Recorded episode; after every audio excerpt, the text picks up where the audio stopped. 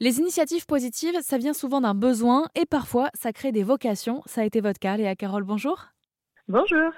Bienvenue sur l'antenne d'Airzen Radio. Vous êtes euh, autrice et accompagnatrice de couples de femmes en parcours de PMA.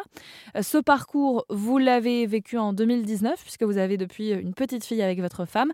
Et à l'époque, vous vous rendez compte qu'il n'y a pas grand-chose en termes d'infos sur comment ça va se passer. D'ailleurs, euh, votre PMA, elle se déroule au Portugal.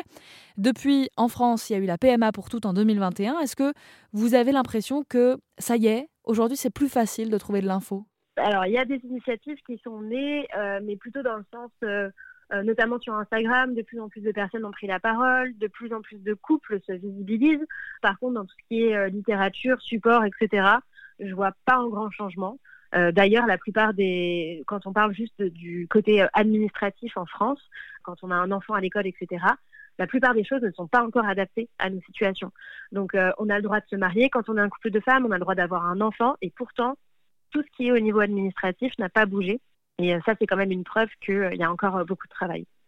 Alors, je ne sais pas si je vais bien formuler ma question, Léa, mais dans le concret, dans la pratique, est-ce qu'il y a vraiment une différence entre être parent par PMA quand on est un couple hétérosexuel et parent par PMA quand on est un couple homosexuel? Est-ce que finalement, ce qui change dans le support, c'est qu'on a envie aujourd'hui de plus de représentativité? C'est pas vraiment le contenu, en fait, c'est ça?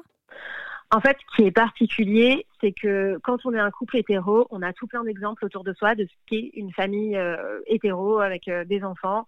Et euh, quand on est un couple de femmes et qu'on ne connaît pas forcément d'autres couples de femmes dans son entourage, parce que ça arrive beaucoup, notamment dans les milieux ruraux, qui n'ont jamais vu ce que ça peut donner d'être une famille homoparentale, qui ont donc plein de questions, plein de doutes, plein d'interrogations euh, au regard des autres euh, euh, et à plein de choses négatives qu'elles peuvent entendre dans la société, mais pas forcément des doutes très intériorisés et très propres à elles-mêmes.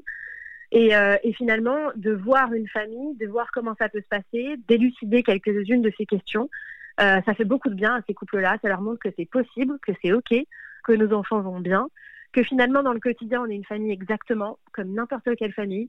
En fait, euh, quand nos enfants sont malades, euh, bah, on les emmène chez le docteur, euh, on se lève la nuit, on fait des biberons ou on allait, on, enfin, on traverse exactement les mêmes choses, mais sauf qu'en plus, on a ces quelques questions liées à notre situation qui, qui, reviennent parfois. Et je pense que plus la société sera inclusive, plus ce sera OK et admis qu'il y ait différents schémas familiaux, moins, en fait, nous-mêmes, on se posera de questions, on aura de doutes.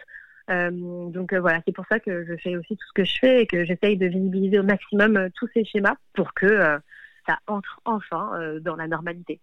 Vous vivez au Portugal avec votre famille. Est-ce que vous constatez une grande différence aujourd'hui entre ce qui se passe au Portugal et ce qui se passe en France?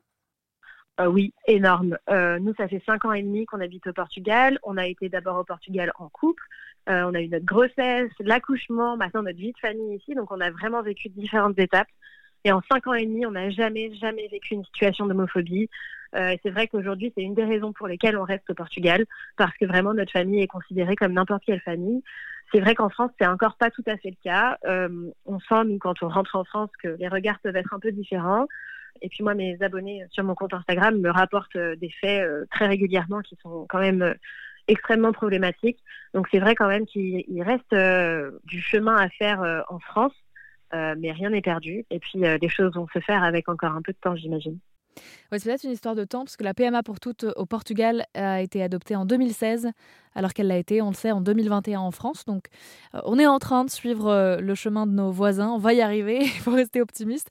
Merci beaucoup, en tout cas, Léa Carole, d'avoir répondu à mes questions. Je rappelle qu'on peut vous suivre sur votre compte Instagram, LéaCR, et on mettra toutes les infos sur erzen.fr.